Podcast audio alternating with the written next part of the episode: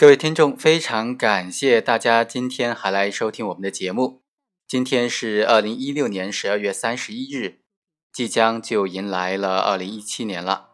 首先，祝福大家元旦快乐，新年快乐！祝愿大家在即将到来的二零一七年事业进步，家庭幸福。非常感谢大家自本节目开播以来给予的持续的关注和支持，所以我决定在今天做这样一期特别的节目。和大家一起分享我这一年来的所见所闻所感，也算是本人对二零一六年的小小总结。分享法律故事和法律知识是本节目的初衷，所以我希望每一年都能够和大家一起进步，一起见证中国法治事业的进步。很多人不止一次的问过我，你为什么那么毅然决然的要离开飞速业务去搞刑事辩护？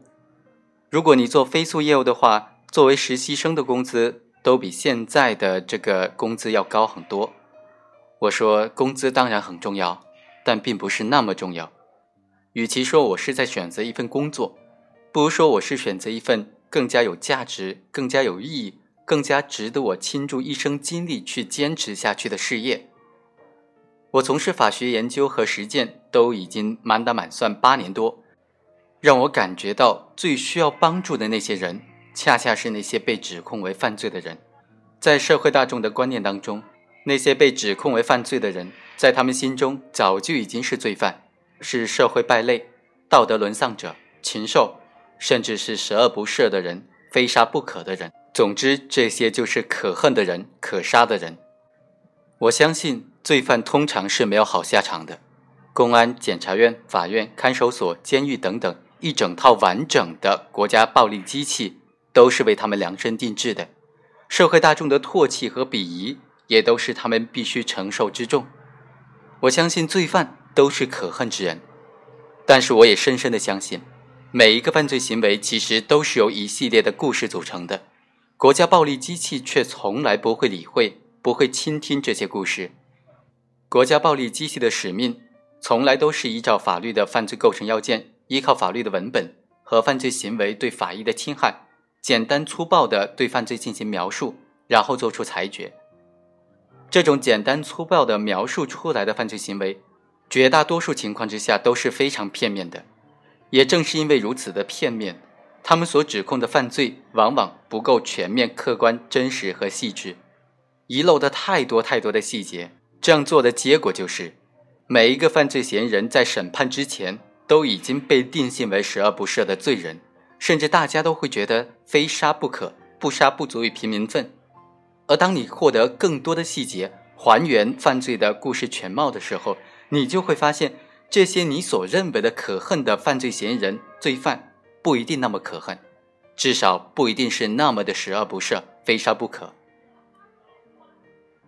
当我们看到无证的医生致死人的时候，肯定会群起而攻之。极力的要求重判。然而，如果你知道他是开诊所从医三十几年的乡村老医生，一辈子都是以治病救人为己任，而且还将他的儿子培养成医学人才，退休之后在他儿子开设的这个诊所里面从医，他的医生职业资格只不过是过期了而已，而且他只是给病人输了两瓶葡萄糖液，他就得背负非法行医致人死亡的重罪，晚节不保。面临十年以上有期徒刑，你觉得他们可恨吗？你觉得这样的法律是公平的吗？你觉得实现这样的正义是真正的正义吗？当我们看到年轻男子性侵醉酒女，并且导致醉酒女死亡这样的指控的时候，我们会认为此人非杀不可，必须杀之而后快，不杀不足以平民愤。然而，如果你知道更多的细节，你会发现。原本这个年轻男子和醉酒女就是朋友，是女生主动约的男生去酒吧，席间两人甜蜜暧昧，时有接吻、抚摸等等各种亲密的举动。女生酒后是不省人事的，于是男生确实是将她带去开房，春宵一夜醒来才发现的女生死亡，而且对于这个被害女生的死亡的原因，法医鉴定为是乙醇中毒死亡，后来是在舆论的压力之下。各方协调之后，在法医鉴定书之上又多了一句话：发生性行为可压迫腹部，促进胃内容物反流和吸入。由此，法院就认定了这个年轻男子是构成强奸致人死亡，并且判处了十几年的有期徒刑。没错，未经对方明确的同意而发生性关系，确实非常可恨。但是，根据刚才我给你说的这个故事，你还会觉得这个年轻男子是那么的十恶不赦吗？假如女生第二天醒来，两人继续前夜的互诉衷肠，终成眷属，其实也未可知。当我们看到检察院指控某女子将她的丈夫残忍的勒死，我们会感到非常的愤慨。作为妻子，怎么可以有这样的残忍的行为，制造了一个家庭的伦常惨剧呢？法院最后认定他构成故意杀人罪，判处了十五年的有期徒刑。你很有可能会觉得罪有应得。然而，如果你知道这个女子长期的遭受丈夫精神和肉体上的暴力，案发当晚。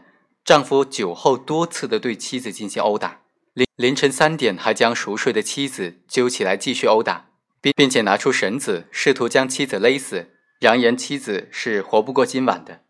妻子在防卫过程当中才不慎将丈夫勒死，而法院却判处了他十五年的有期徒刑。他膝下七岁和三岁的两个小朋友，等他刑满释放的时候，估计早已为人父为人母了。一个家庭伦常悲剧的发生。为何还要人为的制造另一个悲剧？对两个小孩来说是何等的残忍！对于这个长期遭受丈夫精神和肉体暴力的女子来说，又是何等的残忍！法律所追求的公平正义真的是如此的吗？我们不禁要打个问号。当我看到海归在国内创业，从事外国展会的业务，因为和生意伙伴闹掰，公安对他调查了四五年。却始终没有采取任何的强制措施，侦查程序也曾一度的停滞。他在精神上和经济上都深受打击，深受折磨，甚至多次大闹公安局，向公安局领导强烈的反映自己是无辜的。后来却被直接限制出境了。至于什么时候被立案，什么时候被编控的，他连自己都不知道。他被指控挪用资金，但有关部门却不给他查阅这些证据材料。可以想象，这四年来他是何等的寝食难安、夙夜难寐啊！当我们看到权力部门对一个犯罪嫌疑人的指控的时候，我们所听到的、看到的犯罪事实，都是不全面、不客观的。真正了解真相的人，只有犯罪嫌疑人本身。然而，一旦他们被指控，他们百口莫辩，没有人愿意倾听他们的故事，更没有人愿意去理会他所说的那些故事。倾听。然后以法律思维的方式描述他们的犯罪行为，在法官面前完整的呈现一个非常丰满的犯罪事件，这样对罪犯本身是公平的，对社会是负责的，对法律才是最忠诚的。而这个重任毫无疑问的就落在了辩护律师的身上。当你发现了这些故事，当你知道了犯罪的所有的细节，你会发现，这些被指控犯罪的人其实并没有那么十恶不赦。可恨之人亦有可怜之处，甚至你会发现，这些被指控为犯罪的人其实是无辜的，他们并非是可恨之人。这就是作为一个刑事辩护人的意义和价值所在。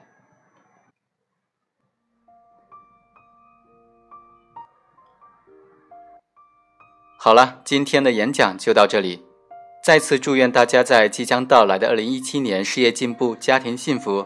同时，也更希望大家继续的关注我们的节目。我愿意和大家一起来成长、学习，和大家分享更多的法律故事和法律知识。感谢大家的支持和捧场，我们二零一七年再见。